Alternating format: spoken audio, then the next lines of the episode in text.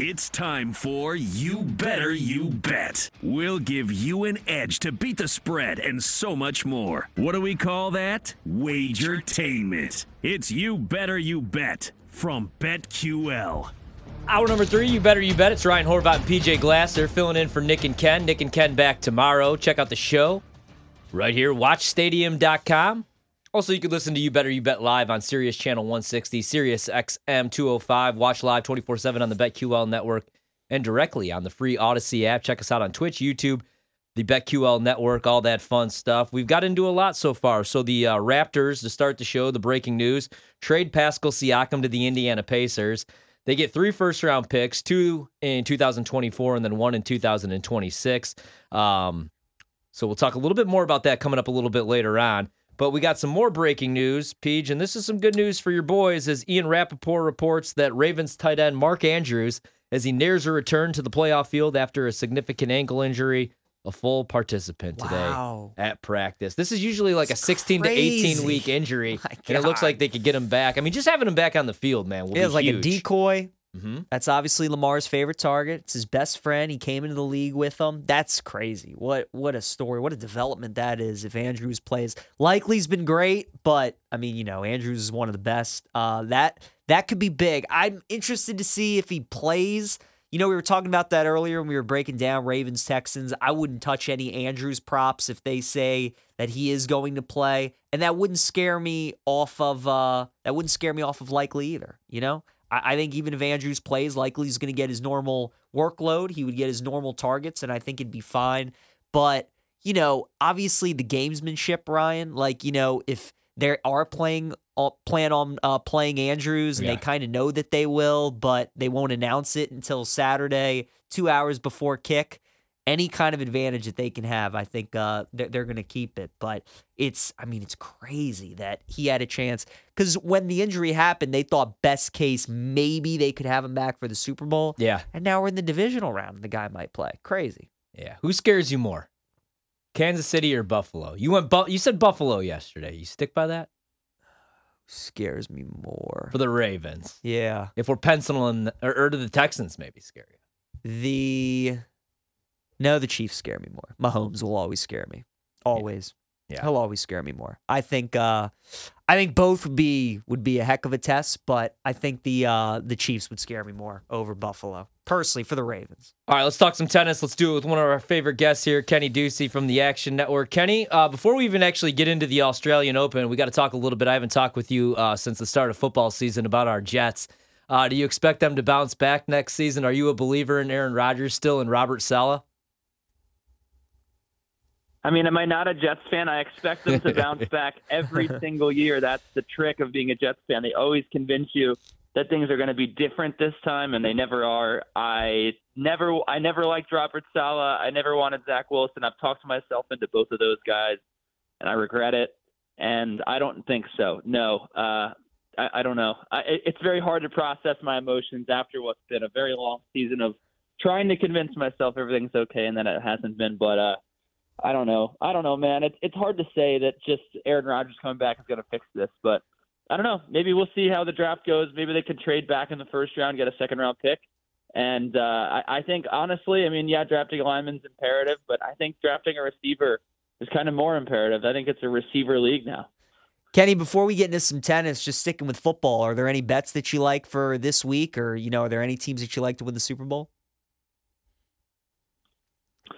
Yeah, I mean, honestly, I I'm starting to ch- try to talk myself into the Chiefs uh, to, to win this because I look. I mean, in, in years past, I've been kind of a big fan of taking their uh, you know of, of their future bets, and I've I've made some money, but um, I don't know. I, it, it's a very strange landscape right now. I don't trust the Buffalo Bills. I certainly, I, I really, I mean, the Baltimore Ravens for me and for pretty much everybody, I think, have been the the favorites uh, to win the Super Bowl. I mean, at least on the AFC side, I I, I do think that the champion's going to come from the AFC. But yeah, I mean, I, I I think in terms of this week, I'm all over the Packers again. Um, I, I, I like them to continue what they've been doing, and then uh, other than that, it's I, I think I have to take Kansas City as well to win that game, and then I, I also think I'm thinking about taking them to win the Super Bowl. Honestly, I think Yeah.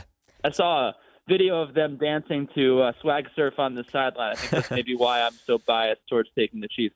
Yeah, I'm starting to uh, buy into the Chiefs. I mean, not that that's really like a hot take. It's Patrick Mahomes. It's Andy Reid. Uh, so let's get into the Australian Open. Before we hit on the futures, anything that you like tonight? We're going to get back underway in about like two hours. I got like three and a half hours of sleep last night. Uh, so a lot of coffee, and I'm drinking what's uh, Celsius right now, and it's not helping me at all. Anything that you like tonight? Any bets that you have? Yeah, it, it's you have to go with the, your own routine. I've been nocturnal, uh, but I've also been been consuming a lot of caffeine. I like plenty tonight. Uh, I'll give you two that I'm looking at two underdogs uh, that will be going off very shortly. I think around 8:30, 9 o'clock. Jack Draper, this British kid, is going to be playing Tommy Paul, an American. Um, now, the, the, the thing about betting, obviously, is that you're always looking for value and you're always trying to read lines. And one of the things that's very stinky about this line is that Jack Draper, historically, he's, he's very young. He's still just 21 years of age.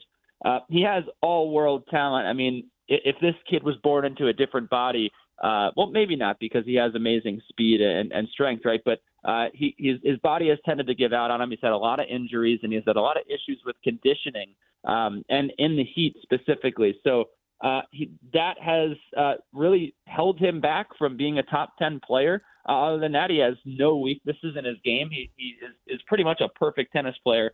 And what we've seen, regardless of, uh, uh, or in spite of his lack of conditioning, he's still made the fourth round of a Grand Slam twice, doing so at the U.S. Open uh, the last couple of years. And, you know, I'll tell you what, this line, you know, Jack Draper just won five sets in his first round match. He had to throw up immediately after the match, and yet he's still plus 115 to a top 15 player. Uh, that line smells of Jack Draper to me, and I think Jack Draper has proven a lot in the conditioning department this season. He went, um, believe it or not, there was a three-hour, th- uh, there was a three-set match he played last week that went nearly four hours. He managed to come through that one, and then the very next day, less than 24 hours after that, he took out this same guy, Tommy Paul, in two sets in short order. Uh, so while the narrative, the public narrative, is this kid can't play in the heat, this kid's going to be tired, this kid has no conditioning he's been adamant that he's put in a lot more work over the offseason now that he's been a little more healthy and that his conditioning is in a better place. I think if you look at the track record this season, that it would certainly back up that his conditioning is in a better place. I think he bounces back after a five set win and gets this uh, gets this victory as a very short underdog. And then the other underdog I was looking at tonight is none other than Jakub Mensik, an 18 year old big serving Czech. Uh, I like him to potentially upset Hubert Hurkacz, who at Grand Slams for whatever reason, despite the fact that he is a pretty much bona fide top 10 player, uh, other than Wimbledon, Hubert Hurkacz has been one of the least reliable guys to bet on in the first week of a Grand Slam. Mensik has a big serve, big game, and a lot of potential. Uh, whether or not he actually manages to win this match, the plus 340 underdog is uh, that's another story. But uh, I, I I really really like him to cover the spread to get four and a half games right now. I got five and a half last night.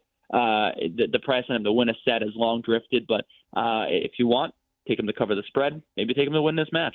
Kenny, a lot of times when I'm betting tennis, you know, and I don't want to bet one of the favorites on the men's and women's side, I just kind of watch the first couple rounds and I, and I watch, you know, either a men's or a women's player that I just think like looks good in the first couple matches. Is there a player that maybe you didn't think you were going to bet them in the futures market or you didn't think you would bet them in their next couple matches, but they've really caught your eye so far in the first couple rounds? I mean, on the men's side, honestly, not too many players, right? I, I think uh, before the before the tournament, I was pretty set on Grigor Dimitrov as my big uh, big big long shot to maybe make the final here. Uh, and, and Alex de Minaur as well has had a very good start to the season, cracking the top ten for the first time, beat Novak Djokovic um, in uh, in Perth at the United Cup uh, a couple of weeks ago. Had a big win there, and you know he he looks really really poised to do some big things. So I'm I'm still sticking with those guys, and they're still relatively uh, you know large underdogs. I would say in terms of someone who looks much better than I thought they would. Stefanos Tsitsipas would probably fall under that category. You know, he changed his service motion because he hurt his back at the end of last year, and he looked awful uh, through the first two weeks of the season. And all of a sudden last night, seemed to find that magic. And I think it was maybe facing a guy in Jordan Thompson that's beaten him before, that's had his number, that he maybe doesn't like very much, um, playing in front of a hostile environment. Still didn't really close that match in very convincing fashion, but that is a guy that I certainly think is looking a little bit surprising, but I think he's still up against it in a straw. On the women's side, though, I mean, before the tournament, I, I was sort of in on Jelena Ostapenko to to maybe win this tournament because of her history against some of the top players in the world. She's obviously 4 0 against Iga Swiatek. She finds herself in Iga Swiatek's quarter. She beat Iga Swiatek last year at the U.S. Open from a set down, which pretty much nobody can claim to. I don't think anyone has ever done that at a Grand Slam. Maybe when Swiatek was 17 years old, and even then, it maybe has only happened, you know, one or one or two times. But um, that is an achievement in itself. And Ostapenko uh, won a title last week in Auckland, or excuse me, in uh, in Adelaide. She's looking unbelievable right now, and I just think coming through the Iga quarter uh, with that head-to-head, I think she can win that match. And if she wins that match, she could go on to potentially win this tournament. I just really think that the rest of the big three are looking a little bit vulnerable right now. Aryna Sabalenka had a good start to the season, but uh, you know, kind of up and down uh, through the first couple of weeks, and has always had the tendency. I mean, it, it's been tough to trust her um, at the Grand Slams. Know obviously she won uh, this tournament last year, but uh, you, you know those demons still seem to be inside of her.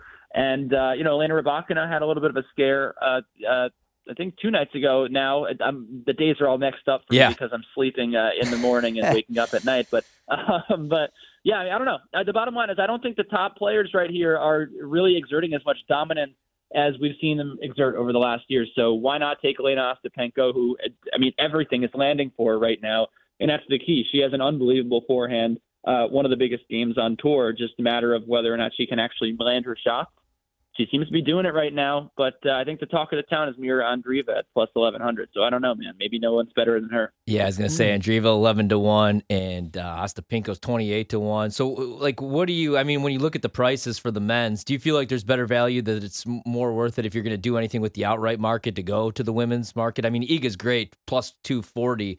Um, like what else? What would be another look for you there? And do you think that there's more value with the women's side than the men's here?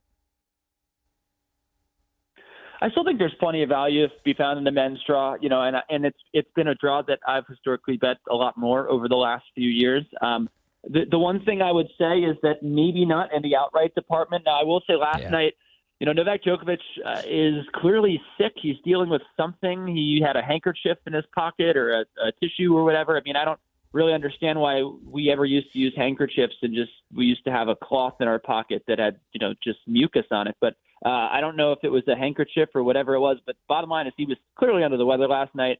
Did not look very good at all. Uh, you know, really should have dropped the second. The, he dropped the second set to Alexei Popyrin from a setup, and then he probably should have dropped the third. He had to save four set points. Um, so you know that does open up some possibilities here as to who might be able to you know maybe come out of that quarter and, and win this Grand Slam. You know, in general, it, it might open up some possibilities for who's going to win. But I like playing the quarters just a little bit more here than I do the outright market, just with the presence of Novak Djokovic. Um, with that being said, I did put in one quarter bet uh, the other night before, uh, right after he had played, and it was uh, right after the, the session had concluded. It was Casper Ruud to win the fourth quarter at plus a thousand. Now, if you followed me um, for a- any time at all, and I expect that no one has, so I'm, I, that's I'm just saying that, but Casper Ruud is never been one of my favorite players to bet on. Um, I'm thinking I've, I thought his game was very one-dimensional in the past. He's really failed to make adjustments during matches, and he has a bat, he has a weak backhand. All, all this stuff, and also has sort of been fortunate to kind of play the draw in front of him. You know, play pretty easy competition, win a lot of lower level tournaments in the ATP 250s, and and boost his ranking that way. But I'll tell you what, you know, after a, a terrible, really for his standards, 2023 season, a, a pretty down year he's come out in this 2024 year looking unbelievable. He's socking the ball. You know, even in an exhibition match against Carlos Alcaraz, he was really uh, moving around the Spaniard quite well and hitting through him. But you know, even at the United Cup as well against some top talents, he looked pretty pretty solid. So. I I don't know about Carlos here. We haven't seen him play a lot of tennis this year. He's still very young. He's going to win a lot of Grand Slams, but he's not going to win every Grand Slam. You know, and and there's also going to be a lot more in his way than just Novak Djokovic. We've seen that over the years. Even the last time he was here in Australia, losing to Matteo Berrettini in uh, in what was I think his debut at the Australian Open, and then last year he was injured.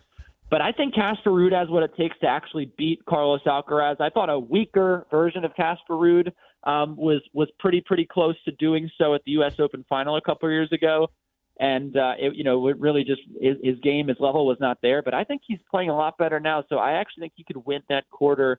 Um, I do think he will be. Uh, I do think he will beat Alexander Zverev. And if he does meet Alcaraz in the quarterfinal, uh, I, I, I kind of have a feeling that he might win that match. So that's the only real value I'm seeing right now in terms of quarter winners, just to give you an idea of what I think is going to happen in the other ones. I think uh, I still have Grigor Dimitrov coming out in the third. Yeah. I think Alex de Minaur comes out in the second, and then uh, the Mr. Novak Djokovic Love in it. the first.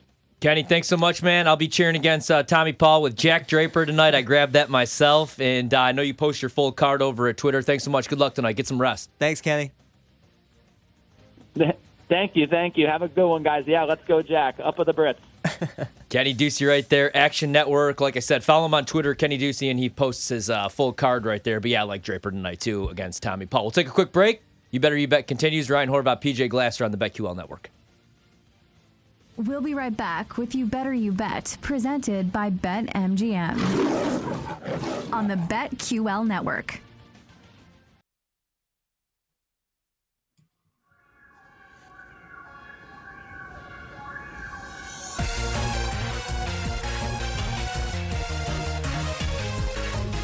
Let's get back to You Better You Bet, presented by BetMGM on the BetQL network. On the BetQL Network, it's You Better You Bet. Ryan Horvath, PJ Glasser. Also, right now, live on Stadium. Uh, Peach, Yes, sir. since you've been gone, we have some breaking news. Oh, which sport?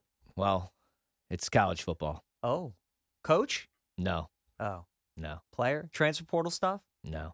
Gage Goldberg, son of former WWE star Bill Goldberg, is committed to Colorado. Did you see this? I did not. Did you also see Shedeur missed the first team meeting for Fashion Week that out in I Paris? saw. Yeah, he was out in Paris. That I But yeah, saw. Bill Goldberg's son is officially going to Colorado. Does that do anything? Does that move the needle for you? No, No? not even a little. Bit. Are you getting a little worried about your Crimson Tide losing yeah, guys left and right? I did not enjoy waking up this morning seeing that Caleb Downs entered the transfer portal, and now Kadyn Proctor's in the transfer portal too. It's not good. Yeah, I was gonna. Uh, that was gonna be the second thing I was gonna tell you. Caleb Downs, we already knew about. He's headed to the portal. So Yeah, uh, second team All American as a freshman. He's gonna go to Georgia. Yeah, I got some not good news though. What's that? We're about to talk with our guy Mark Drumheller right now. That is some good news. Mark, how you been, buddy? Long time no talk. How you? uh, Let's actually start right here.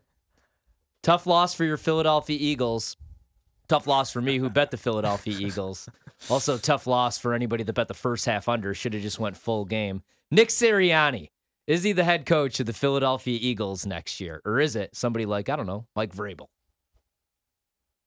Uh, I don't think he is. I mean, I I would not bring him back, and uh, that's not just me being a passionate fan, you know, upset about the way this season ended. But listen, there are things that are going to happen. We knew this would be a year of transition, right? They get two new coordinators. You know, they lose coordinators on both sides of the ball.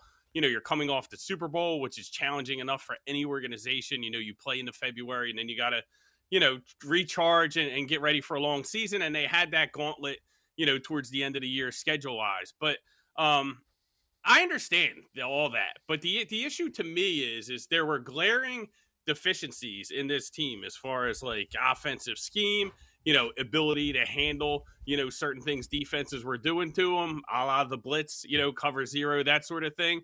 Where there was no adjustment at all during any time of the season. And, you know, you can kind of give them a little bit of pass on the defensive side of the ball. You know, they tried to switch coordinators. They went to Matt Patricia. They knew they're drafting at Strauss. But on offense, there's just no excuse for him not to hop in there and be able to kind of remedy the situation a little bit. Like it just seemed like they were just like, oh yeah, you know, they got us. They're sending cover zero at us. We'll have to figure that out next year, and we'll just lose six or seven games down the stretch and get embarrassed in the playoffs. I need a head coach that's going to be able to at least put on a tourniquet and stop the bleeding, right? Like, like, listen, you don't have to go back to the Super Bowl. We understand how hard it is to get there, but you just can't let the same deficiencies happen over and over again and have there not be an adjustment. There has to be adjustment. There's just too much talent on this team. So, you know, the defense side of the ball, I get. They ran out of gas. You know, it's unfortunate that happens. They're on the field for a ton of snaps, but offensively, I mean, it, it was just a train wreck. And teams just knew the formula and they just went out and, you know, did what they had to do. Right. And, you know, the, obviously the formula that Tampa Bay used, Mark, was they decided to throw Baker early and they decided to throw often and attack that secondary. And I think that's going to be the same game plan when Tampa Bay goes up against Detroit this week, right? I mean, we know the Lions can score, but they can certainly give up yards through the air too. So when you look at this Bucks Lions game, Detroit favored by six and a half, the total 48 and a half. What are your thoughts on Lions Bucks?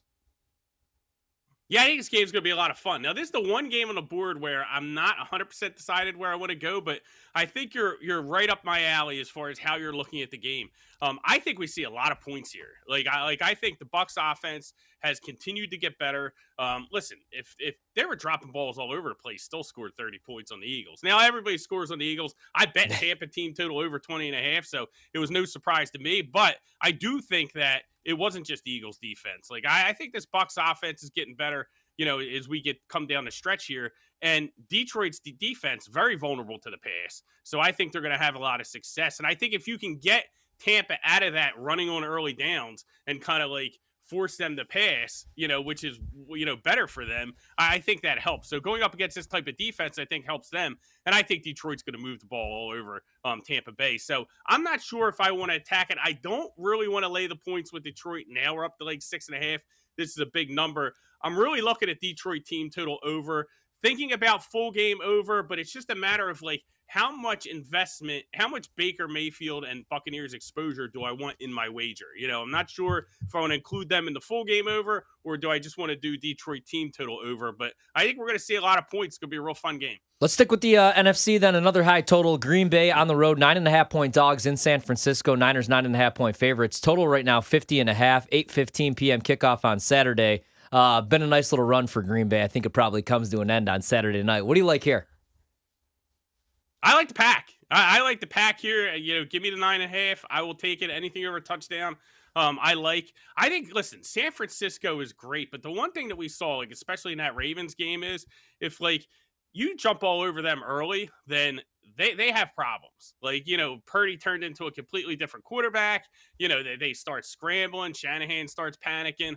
Um, they're the better team. The 49ers are clearly the better team. And if they jump on Green Bay early, it could get ugly. And nine and a half could be it could be very clear that nine and a half points isn't enough. But um, I, I love what I saw out of Jordan Love and you know, in, in that Dallas game. And he just seemed completely unfazed. You love to see a quarterback do that. And there's so much familiarity between LaFleur and Shanahan. I mean, these dudes, you know, came up in the business together. They're from the same tree. Um, you know, they know each other inside and out.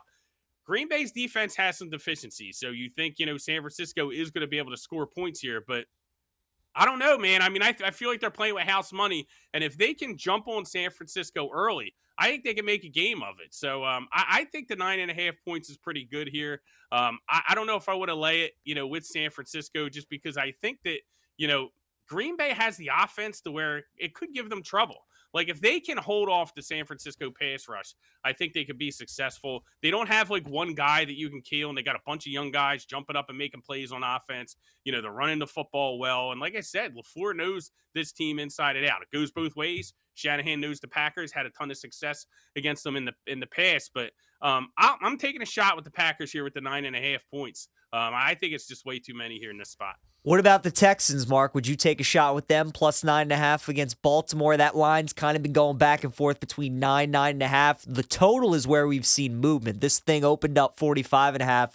It's down to 43 and a half. It's going to be cold in Baltimore. They're calling for 15, 25 mile per hour winds. What are your thoughts on Ravens Texans? Yeah, I love me some CJ Stroud, but uh, I don't think he can get it done here. Like I, I, like the Ravens, but again, like I'm not, I'm just not interested in laying nine and a half points. You know, against CJ Stroud and an offense that is moving the ball really well. Stroud's a guy who the moment's never going to be too big for him. You know, we saw how he acted last week. You know, in that spot. You know, with the game against the Colts, comes out and throws the long touchdown. So um, I think their game here. I don't think they can get it done and win, but I just don't want to lay this type of number. I'm I'm, I'm going to play Baltimore team total over. I know that you know people are coming in, they're expecting the high wins. You know, they think that you know this is going to be a lower scoring game. I'm not so sure. I mean, I love both quarterbacks. I think Lamar Jackson has the type of arm strength to where, listen, if it is windy, if we get into 15, 20 miles per hour, I think he can get some, some stuff done. Um, and and this you know, Baltimore offense, you know, really is different this year as far as how they can stretch the field. Zay Flowers, Odell Beckham Jr. might get Mark Andrews back. He took a big step. So I think, you know, against a Houston defense that's very good against the run, not really good against the pass. I believe they're 21st in EPA per pass allowed, uh, you know, going into the playoffs. Um, I think Baltimore is going to have a ton of success moving the ball on offense. Um, and I, I, think that, you know, it's going to be a matter of like, can, you know, Houston catch up? But I think the Ravens move the ball here. Yeah, I agree. We're talking right now with Mark Drumheller. It's You Better You Bet. Ryan Horvat, PJ Glasser filling in for Nick and Ken. Mark with uh, Fantasy Life Betting Analyst, on air host as well. Let's uh, go to the last game then. Let's talk about the big one. We got the Kansas City Chiefs right now, three point dogs at MGM, but it's minus 120. Total in the game, 45 and a half. Mahomes and the Chiefs on the road, plus 120 on the money line. Buffalo, minus 145. Any props, side total, anything that you like here coming up on uh, Sunday night, 6.30 p.m. kickoff? Yeah, I absolutely love the Chiefs. I mean, you're going to yeah. give me, you know, Pat Mahomes. You're going to give me plus money. You're going to give me the key number of three. Like I will take it every single time. Uh, I know Buffalo's won a bunch of games in a, in a row. Um, I bet them last week, which was kind of tough for me because I continued to fade them in that type of spot during the season because um, I just think they're just not as good as you know the market you know projects them.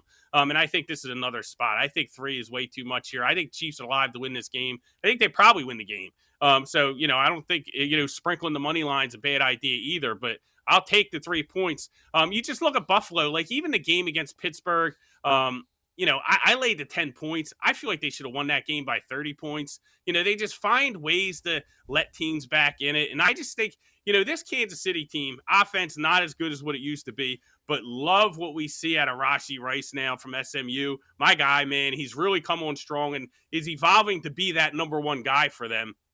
And Buffalo's, uh, you know, injuries on defense, I think they're going to have a real hard time, uh, you know, controlling Kelce. You know, Kelce's a guy who's been, you know, on and off, right? But I think he can have a big game here. They don't have like five, I think it was five receptions for 76 yards for Freiermuth last week. So um, middle field's going to be open. And again, Pat Mahomes, Andy Reid, all they heard is, is, oh, Patrick Mahomes has to go on the road. He's never done it before. You know, I think there's going to be a big motivational factor there. They know the Bills inside and out. The Bills, you know, know them inside and out as well. But I'm just much more confident in the Chiefs and Andy Reid um, in this type of game. So you want to give me three points, and I, I can't pass that up. Ryan and I, I mean, literally, we are word for word with you, Mark. Exactly everything you said. So, mm-hmm. in complete agreement there. When you look at the four games this week, any player props that you like? You know, you're mentioning Kel- Kelce and Rice. You like a shootout between the Lions and the Bucks. Maybe something you've already bet or something that you're waiting to see if you can get a good number on in the player prop market. Yeah, I really haven't dove into the props yet, you know, but you know, I do think that they're the type of if you go like game by game, like I really think that Kelce's a guy who's been down lately, like hasn't, you know, had that huge monster game that we expect from a guy who's one of the best tight ends ever. I think we could see that Sunday, especially with the emergence of Rice, right? Because now Buffalo has to pay attention to Rice. You know, it's, yeah. it's not no more like, hey, let them throw it to the receivers and let them, you know, drop the ball. Who cares? Like they got to pay attention to Rice now. I think that's going to open things up for Kelce.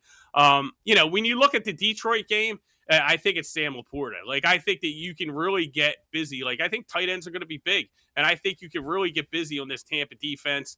Um, it'll be interesting to see. Like you know, Bowles likes to go after people. If he goes after you know Goff, that's going to be his safety valve there. So I think we could see a lot of LaPorta um, in that matchup. You know, but th- I mean, those are you know the real two. The Ravens game, it's hard because I feel like the Ravens can can beat you a lot of different ways. And I think, you know, especially against that Houston defense, because Houston great against the run, but when you're playing Lamar Jackson on the other side of the field, like his presence alone just kind of like helps mess with other teams' run fits. It helps other teams run the ball. So I think the Ravens are going to be able to run the ball in that game as well. You know, might look at some running back props on there, maybe some Lamar props, but that's kind of how I see it. I haven't really like dove into um, you know, the prop market yet. But if I were looking at it, I mean, that's that's where I would start. I think LaPorta and Kelce are, are two guys to really keep an eye on. Mark, we got about two minutes. Don't want to put you on the spot here, but I know uh, you're like me. You like the UFC. We got spot. UFC 297 coming up this weekend. Also, you were 2 0 last night in the NBA. You had Philly and uh, the Clippers with us, I believe. Anything else that you like coming up either tonight or this weekend? Yeah, so UFC huge card. Yeah. Um, UFC 297 main event. Uh, Dricus du Plessis against Sean Strickland. Sean Strickland, you know, shocks the world.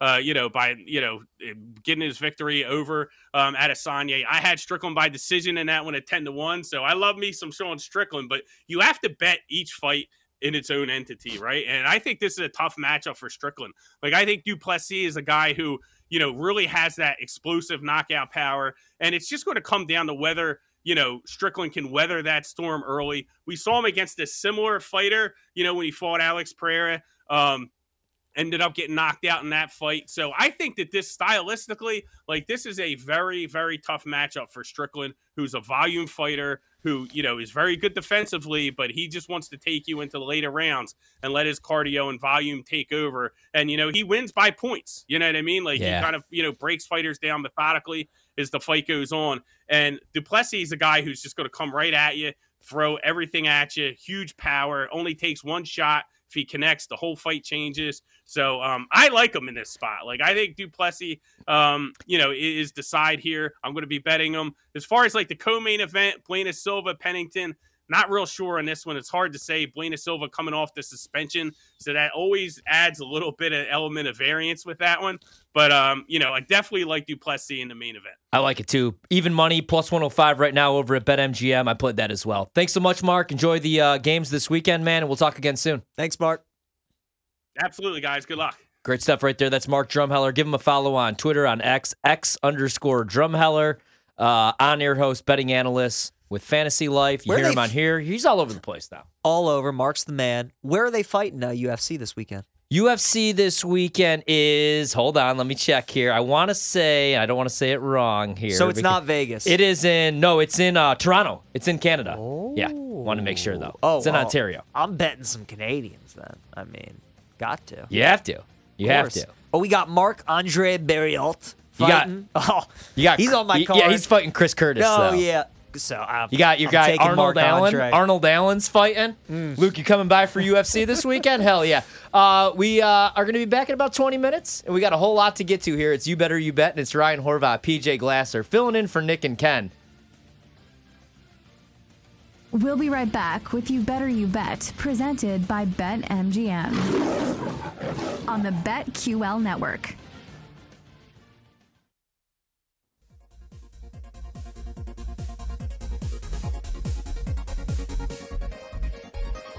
Let's get back to You Better You Bet, presented by Bet MGM on the BetQL network. Ryan Horvath, PJ Glasser here on the BetQL network. You Better You Bet. Nick and Ken with the day off. They'll be back with you guys tomorrow, 3 to 7 p.m. Eastern, of course. You can check out the show, watchstadium.com, for the next 20 minutes. And of course, Nick and Ken will also be with you guys this weekend, getting you set for the divisional round of the playoffs. Like you said, man, I love wild card weekend, right?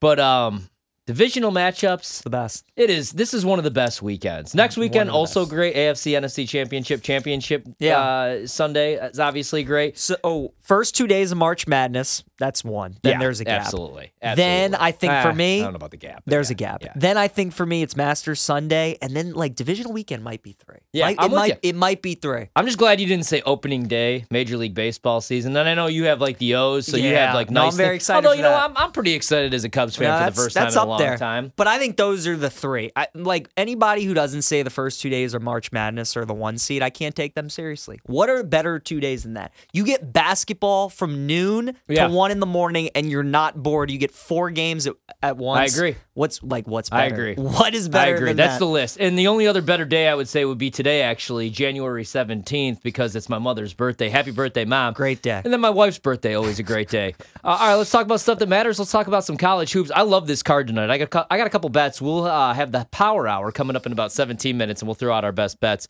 uh, within the next hour. But let's talk some college hoops with Isaac Trotter. You can find him on Twitter or X, Isaac underscore Trotter, national college basketball writer for 24/7 Sports. Isaac, how you doing, man?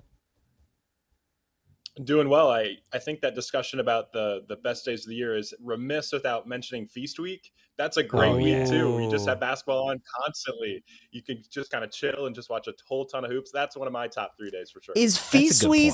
Isaac is Feast Week better though than Championship Week? Because Champ Week too, man, when you get all those games on like Thursday and Friday leading into Selection Sunday, I mean both weeks are good. Yeah, but, feast week you wake up with hoops and you go to bed with hoops. That's true. That's true. It's tough. That's question. what I'm talking about. And also from a betting perspective, you get to see the same teams day in and day out, two, three times in a row. And uh, that helps a little bit too. Yeah, that's true. Let's start with uh, Creighton UConn tonight. So UConn, the number one team in the country. Creighton right now 18th, and UConn's at home, six and a half point favorites. Total in the game 144 and a half. Any uh, side total or player props that you like in this game? Tip off coming up in about an hour and 15 minutes. Man, it's tough because all eyes are on Donovan Clingan right now. His status, uh, he has been warming up so far, so that's a good sign. I think he tends to play, but if he does play, he's on a minutes restriction. But a fascinating matchup for me. I think it's a pass because I lean UConn, but I'm just a little bit hesitant because this Creighton team.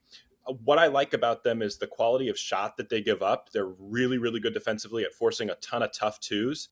Uh, that's not necessarily, you know, UConn's strength. A lot of what UConn tries to do is some of their self-generated offense. They have a very high assist rate. They run really great sets. But if they have to kind of bog down and get into that ball screen coverage, I'd look for Cam Spencer tonight. So if you want to play on this game, you want a little bit of action, Cam Spencer at 15 and a half points makes a little bit of sense to me because he's really, really dynamic from that mid-post area. But I think it's a little bit of a pass for me because I'm not really sure how much Clingan impacts things because he is a huge, huge game changer. He changes what UConn does defensively and he changes who they are offensively too, just in a big, big way. Isaac, what do you think about Virginia Tech and Virginia? I feel like the way North Carolina is playing right now, they're stealing so many headlines in the ACC. You know, these are kind of two middle of the road teams. We know Tony Bennett Virginia, always well coached, always a team that's going to be on the bracket when March Madness comes around. And Virginia Tech really needs a win. You know, they need this game in Charlottesville tonight. So, what are your thoughts on uh, this game side total props? Man, it's a big time game, I think, for Virginia because you know we could talk about Virginia not making the NCAA tournament if they lose this game. Like they they have not done very well on the road this year. Now they get to come back home, and for me, I feel like this is a get right spot. I'm looking at Reece Beekman. I think he's the the head of the snake here. Over 21 and a half points, rebounds, and assists is a, is a really good number for him. A little bit lower than what he's usually listed at. It's usually around that 22 and a half, 23 and a half. And you don't want to put too much emphasis on what happened last year, but same backcourt for Virginia Tech, same backcourt for Virginia. And he he hit this number both times against these matchups last year. So again, at home, playing a lot better. They've they got wrecked on the road back to back games.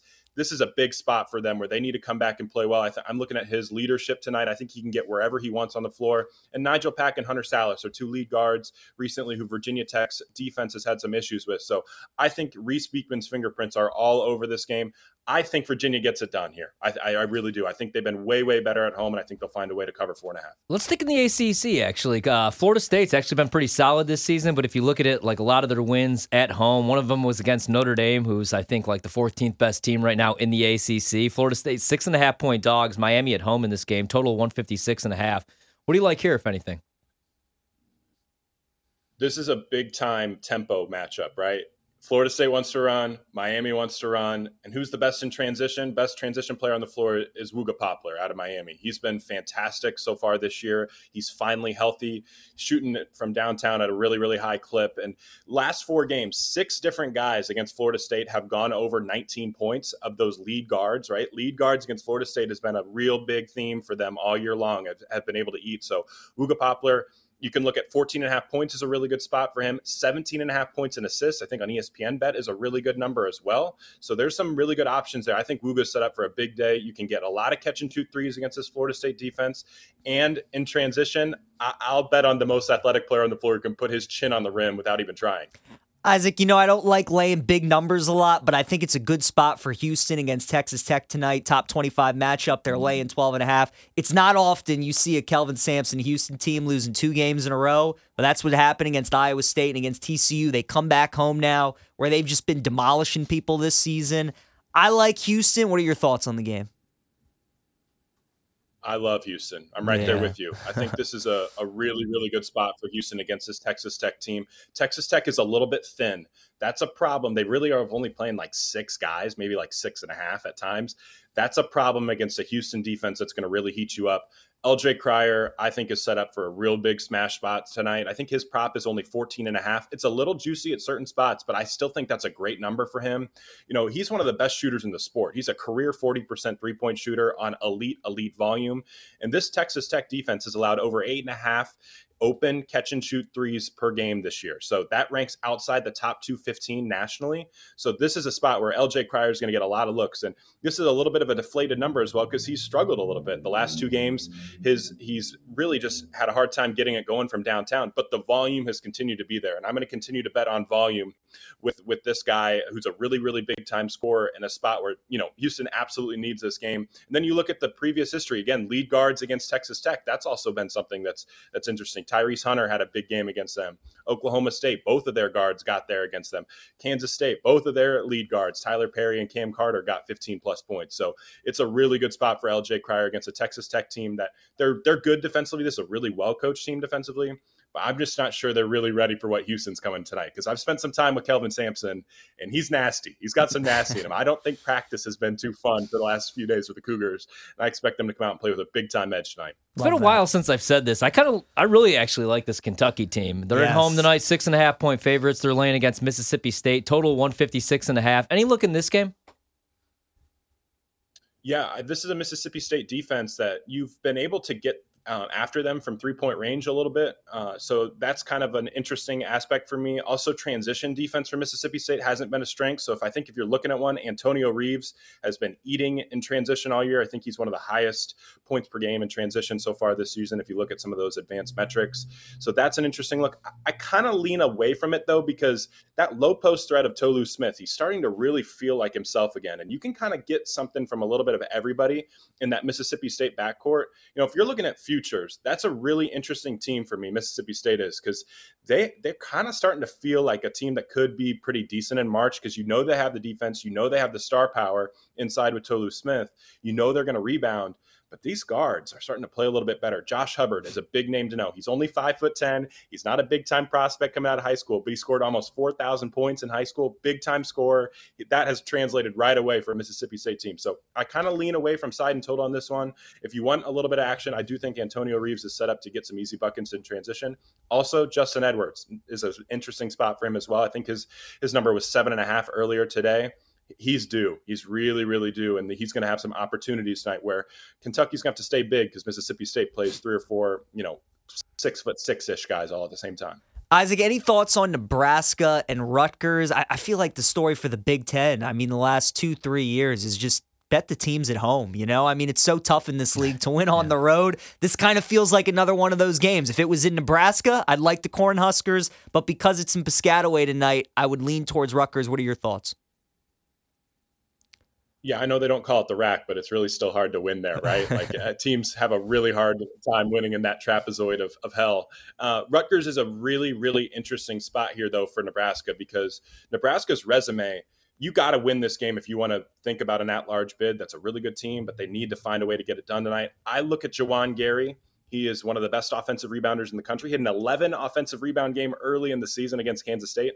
His rebound prop tonight's just five and a half, and it's at plus money. This is a Rutgers team that ranks one of the worst in the country, allowing 40 like rebounds per game. Juwan Gary is going to be really active on the glass. They have to play him because they have a lot of bigs on the floor. This number is a little bit lower for him than it usually is because of foul trouble in the last few games. That's a that's a guy who he's a junkyard dog. He just wants to play hard, chase rebounds all the time. He should cruise over this number if he stays out of foul trouble, which he which he should be able to against some you know some of those Rutgers wings that aren't super aggressive offensively. Isaac, thanks so much, man. Enjoy the games tonight. Good luck. Thanks, Isaac. Thanks for having me. Isaac Trotter right there, 24 7 Sports, National College Basketball writer. Give him a follow on uh, Twitter, Isaac underscore Trotter. Good stuff right there. I Man, actually like this card. stuff. I like, like card. the card. Juwan Gary was quite a pull too. That's a former Bama guy. I forgot about Juwan Gary. He's still playing college basketball. Good for him. Always a good rebounder. Hey, what'd you think about your boy Nate Oats last night, by the way? Yeah, you can't be pushing kids, That's right? It's just not a good look. I forgot to ask you about that. Not a good Uh, I got one. All right, I got we got Power Hour coming up, but one starts in six minutes that I like. Uh, I've been doing pretty good with these totals. I'm going to go over in Furman VMI over 165 and a half. High scoring game. I like the tempo for what both do you teams. know about VMI? I know that I bet this at 163 and a half. We're up to 165 and a half, and I'm feeling pretty damn good about it. good. And I've had pretty good luck with these totals. So right. over in Furman VMI, over 165 and a half. That starts in six minutes. Come aboard. Come aboard the Horvath Express with me, Peach. VMY is what I'm VMI, asking. No, not VMY. VMY. Why would you do that? I don't know. Furman, do they have some guys from the uh, tournament team last year? Yeah, they still got a couple of those they dudes. still got some dudes. All right. Yeah, how is VMI going to be able to stop them? How's how's Furman going to be able to get stops in this game? That's Man, what, that's I- what the masses are Let me tell you, I liked Houston tonight. Did you like how Isaac was just? I love Houston. Oh, I love Houston It's the bet too. of the night. Yeah, I like the spot. Houston. I like the spot. I got a couple like uh, that I like tonight as well. We'll talk some NBA as well. Final hour coming up. You better you bet. Ryan Horvath, PJ Glasser, filling in for Nick and Ken. It's you better you bet. We'll be right back with You Better You Bet, presented by BetMGM on the BetQL network.